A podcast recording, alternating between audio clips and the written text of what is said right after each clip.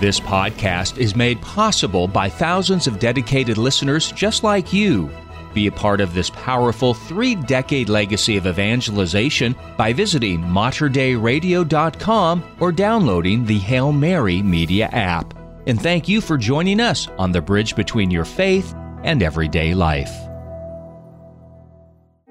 Jesus said, My sheep hear my voice. I know them, and they follow me. I give them eternal life, and they shall never perish. Speaking to his flock in the Archdiocese of Portland in Oregon, we join Archbishop Alexander Sample as he reflects upon our faith, culture, and life in the church on The Voice of the Shepherd. Joining Archbishop Sample is your host, Dina Marie Hale. And now, The Voice of the Shepherd. Greetings and welcome to the Voice of the Shepherd with Archbishop Alexander Sample. I'm your host, Dina Marie Hale, and today on our program we'll take a look at some of the works of mercy as we're called to extend to our brothers and sisters as a family of faith. And Archbishop, as we begin today, would you please lead us in prayer? Certainly. In the name of the Father, and of the Son, and of the Holy Spirit, amen. Heavenly Father, as we come to the closing days now of this Easter season, and celebrate the great feast of Pentecost, the outpouring of the Spirit on your church. We ask you to renew in your church that same outpouring of the Spirit in our own time. Father, we so desperately need the guidance of the Spirit to bring us unity and love and guidance. We also ask you to send the Holy Spirit upon our listeners so that your words, not ours, will flood their hearts and their minds. All of this we ask through Christ our Lord. Amen. Holy Mary, our hope, seat of wisdom. Pray for us. In the name of the Father, and of the Son, and of the Holy Spirit. Amen. Amen. Well, as we've just recently had Memorial Day and a beautiful annual time to come together at our Catholic cemeteries, and I know you preside at one of our cemeteries each Yeah, we year. didn't do that this year, actually. You know, uh, just logistically, Yeah. it, it, it wasn't able to work out this year for us to do the, because we typically do on All Souls Day Right. and on Memorial Day, we do a Mass at, this, at our two Catholic cemeteries. The two, well, we, just, we have more than two, but the two main Mm-hmm. archdiocesan cem- uh, cemeteries, uh, Gethsemani and, and Mount Calvary. Um, but we weren't able to do it this year. But yeah, we, we typically would have Yeah. would have done that. It's a great time to gather in, in our cemeteries to pray for our beloved dead. Right. And I think it just reminds us of the importance of praying for our deceased loved ones. For Memorial Day, obviously, those who have given their lives in service in our country. But we all have brothers and sisters, uh, family members, parishioners who have died. And we're called as a faith community to pray for them. Um, I'd love to just have you reflect a little bit about why do we pray? For our deceased loved ones, because not coming from the Catholic tradition, it may seem rather odd. Right. A lot of people don't don't understand, you know, the importance of why we pray for the dead. You know, one of, as you as you mentioned, one of the the the corporal works of mercy is to bury the dead. And uh, but it's not just burying the dead; it's it's also commemorating the dead, remembering them, praying for them. I like I like on Memorial Day, like we just celebrated. I like to think of it as we, we sort of have three remembrances on on Memorial Day. I think we remember, I think, first of all, those men and women who gave the, the, their lives in service in in the armed forces, uh, you know, in battle, if you will. So that's the first group we remember. But we also remember all of our veterans who have died, and uh, we honor them. My father would be in that category. Uh, he has his little bronze plaque at the at the foot of his grave commemorating his naval service uh, during World War II, even though he was not killed in combat. And then I think on the third level, we, we just remember all of our, our beloved dead on Memorial Day. But the, this this Catholic tradition, and it's it's more than a, just a tradition. It's it's part of our life as a church. It's part of our theology, really, of life and death.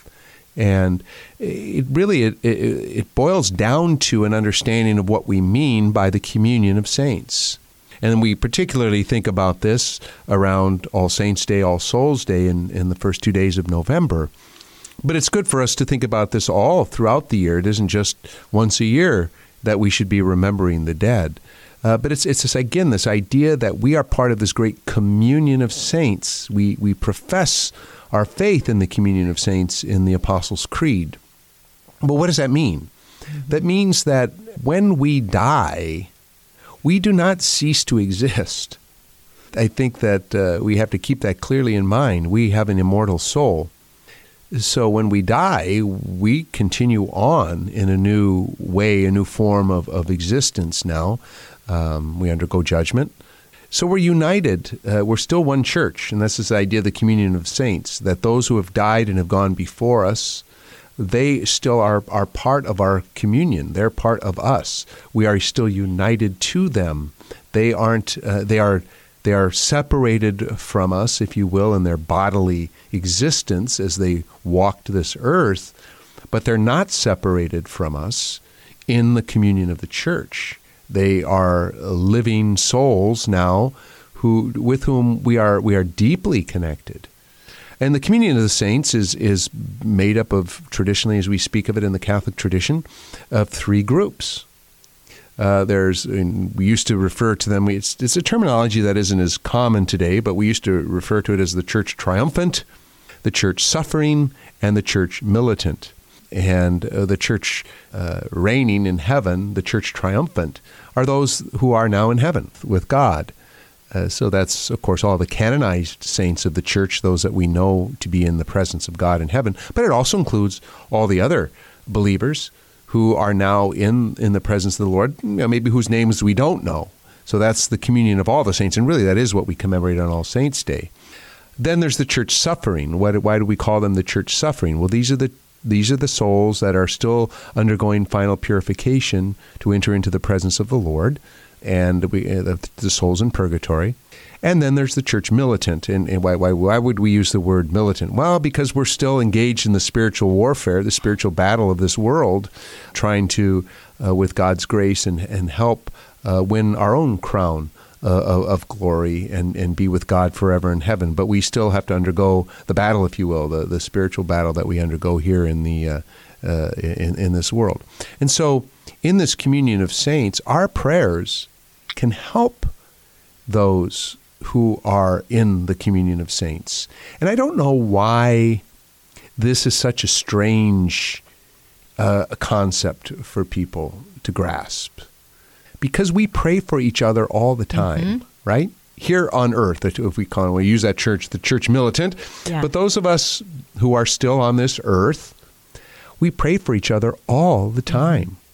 I ask people to pray for me, and you can imagine as a bishop, I'm constantly there isn't. I don't think there's a, a, mass that I go to where I'm greeting people after mass where at least one, and usually it's multiple people, asking me to pray for them mm-hmm. or pray for a loved one in their family.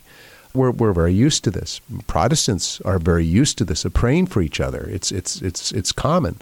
Because why? Because we believe that our prayers can help another our prayers, our sacrifices. You know, I, I, I when I have a special intention, I'll very often say, "Well, I'm gonna I'm gonna offer something up for that person today." In, in addition to my prayer, I'm going to s- sacrifice something for them. I'm going to do a little penance for them today, because our, our our prayers, our sacrifices can help one another. Well, this is true also for those who have died. And those who are undergoing that state of purification in purgatory, getting ready, if you will, burning away, if you will, all the remnants of sin in their life in the light of God's grace and love, that fire of divine charity uh, that, that burns away all of our selfishness. Our prayers can assist them too. We pray for them because they're still members of the church. They're still brothers and sisters in Christ. And our prayers and sacrifices can actually help them on their spiritual purification and journey home uh, uh, toward the kingdom of heaven. So this is this is just what it means to be the church, to be mm-hmm. brothers and sisters in Christ, no matter if we're still walking this earth or if we've passed to the other side. And the souls in purgatory and the souls in heaven can also pray for us. Yes. And intercede for us. And again, I don't understand. We we ask each other to pray for each other all the time on earth. Why do I feel it weird or why does it seem unscriptural as as many non-Catholic believers uh, say?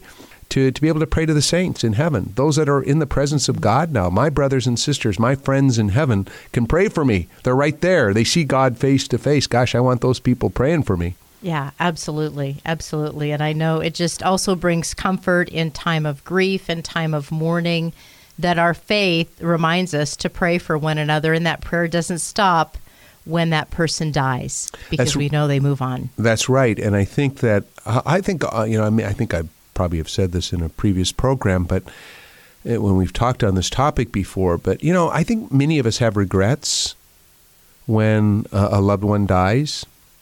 Many of us have those regrets for the things unsaid, uh, the things undone, uh, or maybe even some of the, the hurt that we feel we may have caused another person. And, and when they die, uh, perhaps you know some feelings of guilt might might be uh, there associated with it as well. I mean, I, I think back uh, on my own uh, experience of losing both my mother and my father. My father at a very young age. Uh, I used to not think it was so young, but now that I'm at the age my father died of cancer, sadly, uh, I think, wow, that was really young. But you know, I, I often think about in his final days. You know, gosh, I wish I had spent more time with him. I wish I had said this. I wish I had have done that for him. But now I can pray for him and I can offer sacrifice for him. I can show him love beyond the grave, in other words. And I think it, people need to see this as this, it's a way we can still show our love for someone that, that was dear to us, who has now passed uh, to the other side and, and may be in need of our prayers in purgatory. It's a great act of charity mm-hmm. for them. When my mother uh, uh, died, I didn't have as many uh, regrets, but I, I started thinking about, you know, the times that I was impatient with her and maybe uttered a sharp word, you know, especially sadly as her as her health declined and, and, and sometimes, you know, it could be difficult uh, to try to care for her. And I, I, I, could feel that impatience in me at times. And I, I sadly think sometimes maybe that it, it, showed a little bit. And I regret that terribly. But, you know, I can, I can pray for her and I can tell her I love her and tell her that I'm sorry. And, and uh, I did actually do that before she passed but uh, yeah, it's it's just a way that keeps us connected with our loved ones, and we can continue to, to, to love them just as, as we love them here on this earth. Yeah. And as you mentioned, these are works of mercy. So spiritual, physical, these corporal works of mercy, this is how we continue to refine be refined, I guess, to be more Christ like you mentioned earlier about the the cemeteries mm-hmm. and we have a place yes. in our catholic parishes in our diocese where we bury the dead where we have that time of a funeral mass where there is an interment and a proper committal we're gifted to not only have these places where we can go and remember our dead, but to care for them properly. Talk a little bit about just our Catholic cemeteries. Right. You know that that these we, we Catholic cemeteries are uh, are really it's it's it's hallowed ground. Mm-hmm. It's blessed ground. Uh, where we lay the bodies of our loved ones to rest, waiting the day of, of the resurrection. And this is very important. In fact, I was watching a movie the other night with my sister, and uh, there was a, a, scene that takes place in a cemetery, a burial, uh, and uh, Camposanto. Mm. It was it was, it was it was a very rural country cemetery, and just above the uh, the cemetery entrance, it just said Camposanto. This is a holy field. This is a holy place, a holy ground here. And this is this is the idea that we have of of awaiting the resurrection of the body again, and we profess in the Apostles' Creed, I believe, in the resurrection of the body and life everlasting. That we you know, and people sometimes, and I hate to say it, sometimes Catholics are a little confused about this.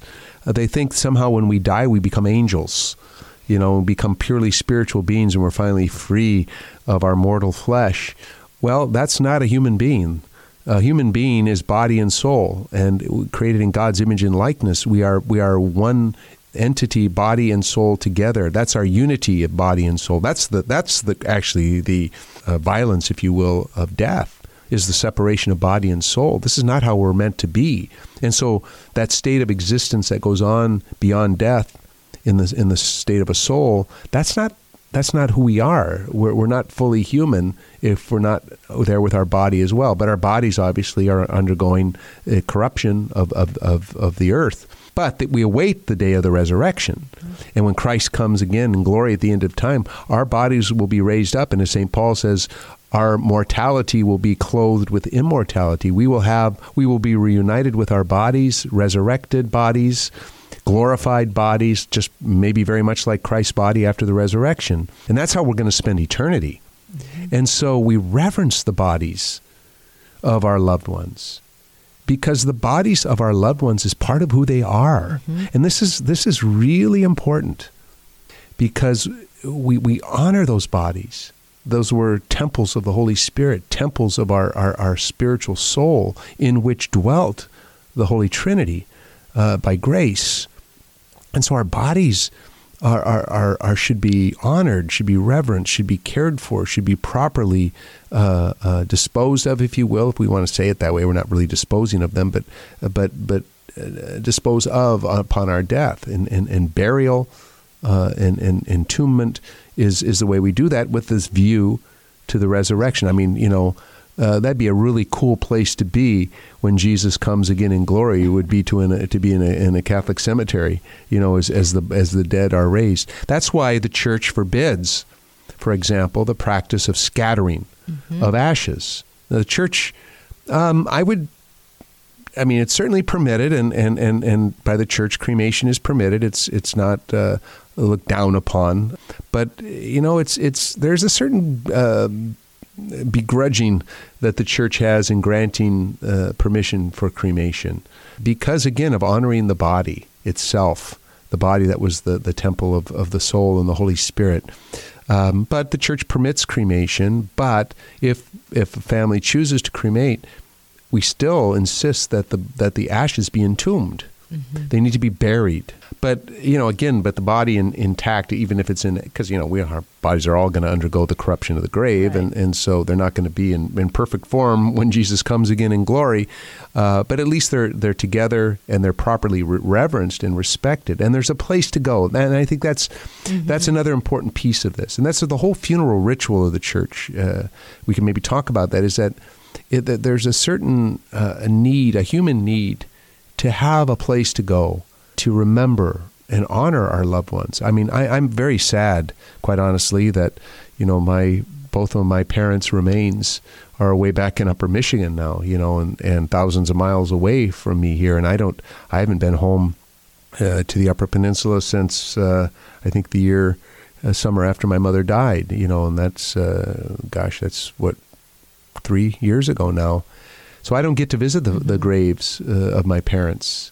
But whenever I, I, I, when my father, when I was still living there, I, we used to go and we'd put flowers on my father's grave, and my mother and I would pray there regularly, and just to remember and have right. a place to commemorate our, our loved ones, and to be laid uh, to rest next to each other. I mean, I won't be laid to rest there uh, uh, with them, but my sister will be. Yeah, so it's it's it's important to have that that place uh, I think it's it's part of, of just human. I mean, look throughout human history. Look throughout human history how important tombs, mm-hmm. graves are. We think about the catacombs. Right. We think about you know the cemetery, ancient cemeteries in Rome. We think about the Egyptians and the and the tombs of the pharaohs and the pyramids and all of this. You know, from from all uh, antiquity, human beings have had this felt need, almost a natural desire, to bury the dead and to give them a place of honor in their rest. Uh, maybe not with a view to the resurrection, as, as we as Christians right. believe, but uh, it's there's something just very human and innate. And when we scatter, you know, people romanticize about that. Oh, my dad loved the water, so we'll we'll spread his ashes on the water. Well, then the the, the ashes are washed away, and, and there's no locus. Mm-hmm. There's no place to go, and and to to be with the remains of the one that we loved, and, and to remember them there. Right. And you mentioned, Archbishop, the funeral rite itself, and from the incense and the we see the body and many times there yeah. is an opportunity yeah. for that casket to be there that final sending off for our loved one and before they go into the ground for the next step of their progress but there are, there's a purpose and a place for our funeral rite that takes us to their heavenly home that's right and i think that uh, there's a tendency today to rush through mm-hmm. this, uh, the whole uh, burial, uh, funeral and, and, and, burial. It's, it's very sad, actually. It's very, very sad. And I've watched this. I've been a priest now for almost 32 years. Well, uh, June 1st, I will be priest 32 years. And I've just seen this happen in my priestly years. When I was first ordained a priest, nearly everybody did the full funeral rite. You had the vigil the night before the funeral, at the funeral home usually. And uh, we had, so you had the wake service, Sometimes you prayed the rosary, you played the, the vigil for the deceased. You had sometimes remembrances of of the of the deceased uh, loved one. We had that at my mom's wake. You know, people just telling stories and reminiscing. And then the next day, you would have the funeral liturgy itself, uh, preferably a funeral mass. And then the third station, if you will, is the cemetery and the burial mm-hmm. at the cemetery. uh, there's a tendency, and, and over time I've watched this. Now there's a tendency to rush things through. You know, we cremate, and maybe we just do something in the funeral home, and that's it. I, sadly, and I'm just going to say it. Uh, sadly, sometimes it's it's the children or grandchildren of the deceased who they themselves, uh, sadly, may have drifted away from the practice of the faith, and so they're no longer uh, churchgoers, as we say, and don't have really an appreciation for the church's liturgy and the rites. And yet, their parent or their grandparent may have been someone that could have been. I've had this happen in my priestly ministry, sadly, where someone was literally a daily mass person, a daily communicant. But because their children had drifted away from the practice of the faith, uh, they were actually denied the full burial rites of the church because the, the kids just wanted to get it over quickly. You know, it's it's it's something very sad, and I think it leaves. I think what they don't realize it leaves a hole. Mm-hmm. And again, I think there's just something about ritualizing death, uh, because you know, death is the passage from this world to the next. It's it's as uh, you know uh, the church teaches. It's it's not you know I love that line from one of the prefaces. For us in death, life is changed, not ended. And when the body in, of, of our earthly life lies in rest, we, we await the glorious resurrection. And there's a need to ritualize this moment. This is a significant moment. This isn't just the end and, and we, we end and say goodbye and it's over with. No, it's, it's, it's profoundly uh, mysterious. It's, it's worth pondering. It's contemplative. We should be contemplating these moments. What does this mean? It's a reminder to us of our own mortality you know, and this this will be us one day. You know, I think that uh, I think when we shortchange that process, first of all, it's not an act of charity and love for our deceased one. You know, to to support uh, the the deceased through our prayers, the prayers of the church, the offering of the holy sacrifice of the mass for them, but also it deprives us of our human need mm-hmm. to to process this, to to go through this grieving process, but in the in the light of faith it's it's to me it's very consoling and very comforting. You know, as I said, I've I've done this with with two parents, and it brings me great consolation uh, to know that we sort of accompany these our loved ones through that journey uh, from from death to life. Right. I think um, the last funeral that I was at was not too long ago, and it was re- brought again to, to my attention this is for the deceased. While we do need our yes. time of mourning, really for that loved one who has died, that funeral rite is to pray for their soul. That's right. Uh, for that next step in the journey, and so we have to remember that's that very important. Charity. That's very important to realize this because that's where you know you get people arguing. Well, it doesn't mean anything to me. It doesn't matter to me. Let's just get it over because I don't need this, right? No, I mean it, certainly is. Is mm-hmm. it does help us who who are left behind for for sure it helps us but the funerals liturgies are for the deceased yeah. it's to commend them to the mercy of the lord and to offer especially the holy sacrifice of the mass for uh, the the repose and the resurrection of their the, their soul Absolutely. And uh, again, as we've been having this whole Easter season, and you opened with really preparing for Pentecost, I think it reminds me we need to continue to be a people of prayer, a people of hopefulness, for the resurrection. Um, just a, a, closing thought as we come to Pentecost, these these gifts of the Holy Spirit. It doesn't come once. the Holy Spirit mm. continues to work actively, and how we can maybe receive on this feast of the Pente- Holy Pentecost uh, these gifts to uplift people. Yeah, lives. I think you know we we the first time you know, I, and I think that people. Uh, sometimes think, well, you know, you get the Holy Spirit at, at confirmation and that's it. No, no, no. we we first receive the Holy Spirit in our baptism. In baptism itself, we receive the Holy Spirit, the indwelling of the Holy Spirit in our baptism. That mm-hmm. gift of the Holy Spirit is, is strengthened and increased in the sacrament of confirmation when we receive a special outpouring of the Holy Spirit at, at, at our confirmation, just that the ritual says, you know, that, uh, uh, you know, just as, uh, or in the final, it's actually in the, in the, in the final uh, blessing uh, of, of the Mass of confirmation that, you know, that just as as uh, the Holy Spirit was poured out on the apostles and their successors in order to give to the faithful, that happens still today. So we receive a special outpouring at confirmation, and we're just closing up confirmation season right now. But the Holy Spirit increases and grows in us every day. We can receive the gifts of the Holy Spirit in a deeper way every day. And I would encourage people to do that, especially as we celebrate the great feast of Pentecost, is pray daily for an outpouring of the Holy Spirit. The, the gifts of the Spirit can increase in us. We, we can't leave the, the grace of our confirmation on a shelf. We have to use and pray for these gifts and use these gifts. I can tell you just, I mean, I'm 61 years old, like I said earlier, 32 years a priest, 16 years a bishop. The work of the Holy Spirit in my life just in the last year has been remarkable. And the work of the Holy Spirit, I think, in, in, the, in this local church in the Archdiocese of Portland is remarkable what's, what the Holy Spirit is doing. So the Holy Spirit isn't just a, a gift that's given. It's, to use a borrow an advertising slogan, it's a gift that keeps on giving, and it will continue to give uh, He will continue to give the Holy Spirit in, until we exit this world and, and go to meet God face to face. Absolutely. Well, on that, and as our prayers continue to reach out to those who have died, we pray for their souls and we pray for the gifts of the Holy Spirit to guide us in a holy life. Would you help us close with your blessing? Yes. And may the blessing of Almighty God, the Father, the Son, and the Holy Spirit come down upon all of you, your families, and loved ones, and be with you this day and forever. Amen. Amen. And thank you all for joining us on The Voice of the Shepherd. We look forward to sharing with you again soon. For Archbishop Alexander Sample, I'm Dina Marie Hale, and until our next encounter, may God bless you.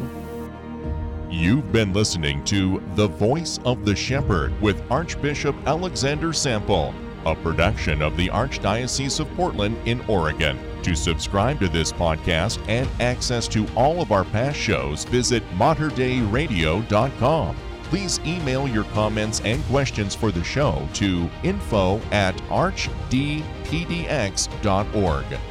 Learn more about the Archdiocese of Portland in Oregon online at archdpdx.org. Peace be with you. If you enjoyed this podcast, please consider sharing it with a friend. You can support this vital mission of evangelization through materdeiradio.com or the Hail Mary Media app. And thank you for helping us lead souls to Jesus through the Blessed Virgin Mary.